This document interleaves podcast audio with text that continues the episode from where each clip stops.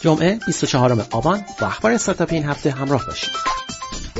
جمعه هفته گذشته سازمان راهداری و حمل و نقل جاده‌ای در نامه‌ای به معاون دادستان کل کشور اسامی 11 تاکسی اینترنتی غیرمجاز برای فعالیت در حوزه بین شهری را اعلام کرد. اسنپ، تپسی، ماکسیم، تاچسی، تیراژه و چند استارتاپ دیگر در این لیست قرار دارند. این هفته توییت یک مشتری عصبانی علی بابا که بیش از 3000 لایک گرفت و حدود 600 بار ریتوییت شد و 300 نفر زیر آن کامنت گذاشتند به رسانه ها کشیده شد. ماجرا از این قرار است که این مشتری از سایت علی بابا بلیت خریده و موقع صدور متوجه شده تاریخ بلیت برای 8 روز آینده ثبت شده است. پشتیبانی ابتدا زیر بار نرفته و در نهایت با 60 درصد جریمه مبلغ بازگردانده شده است. اکنون این مشتری عصبانی است که چرا علی بابا در تبلیغات خود عنوان می کند حتی بلیط های چارتری را پس می گیرد.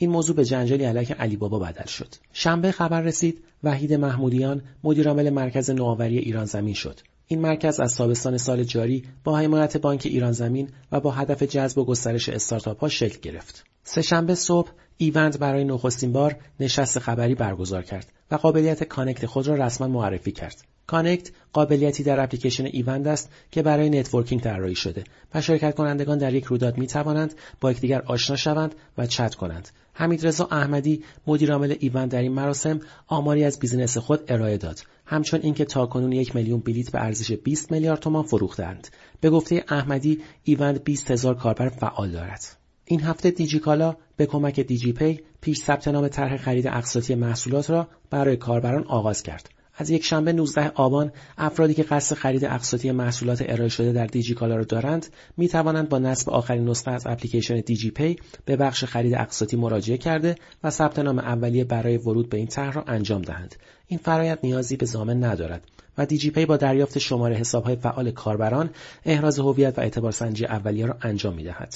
دوشنبه شب دیجیکالا سومین گرد همایی خود با فروشندگانش را برگزار کرد 2500 فروشنده منتخب از میان 30000 فروشنده مارکت پلیس دیجیکالا در این مراسم حاضر شدند. یکی از مهمترین آمارها در این مراسم این بود که متوسط فروش ماهانه فروشندگان فعال در دیجیکالا 23 میلیون تومان است و اکنون حدود یک چهارم مردم ایران به شکل ماهانه از دیجیکالا بازدید می کنند. دوشنبه این هفته شرکت سپ یعنی پرداخت الکترونیک سامانکیش یک نشست خبری مشترک با تپسی به منظور رونمایی از کتابی به نام اقتصاد اشتراکی برگزار کرد. این کتاب با همکاری رسانه راه پرداخت منتشر شده است. حسین واعظ قمصری مدیر عامل سپ گفت پیش بینی می‌کنیم تا پایان 98 تراکنش های این شرکت به عدد 5 میلیارد برسد.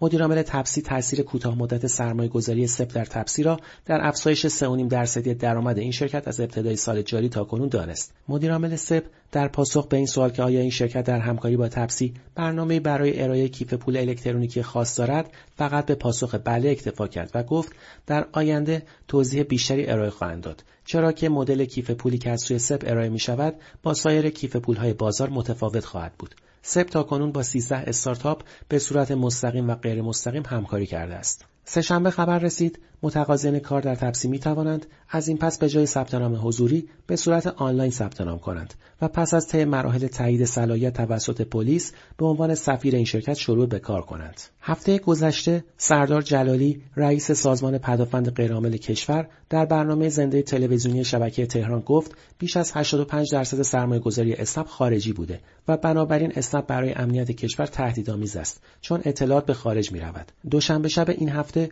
ژوبین علاقبند با حضور در همان برنامه تایید کرد که بیش از 60 درصد سهام شرکت ما متعلق به امتین ایرانسل و حدود 30 درصد سهام متعلق به یک سهامدار آلمانی است و فروشگاه های زنجیره هایپر هم درصد کمی سهام دارند. او تاکید کرد که سرمایه گذار تصمیم گیر و اصلی گروه اسنپ امتین ایرانسل است. روزنامه کسب و کار و عرفت نسب جریان منفی به وجود آمده علیه اسنپ را به شدت مورد نیکویش قرار دادند. این هفته خبر رسید 1763 شرکت و تیم نوپا شتاب دهنده و سرمایه گذار عضو طرح نوآفرین شدند. پس از مسئولی سایت های غیر مجاز دانلود فیلم در کشور، 52 سایت دانلود فیلم از سازمان تنظیم مقررات صوت و تصویر فراگیر در فضای مجازی یعنی ساترا درخواست مجوز کردند و تاکنون چهار سایت که پیش از این فیلتر شده بودند مجوز لازم برای فعالیت از این سازمان را دریافت کردند. ساترا نهاد صدور مجوز و نظارت بر این حوزه است و تمامی سرویس های وی باید این سازمان مجوز بگیرند. این هفته دکتر ستاری گفت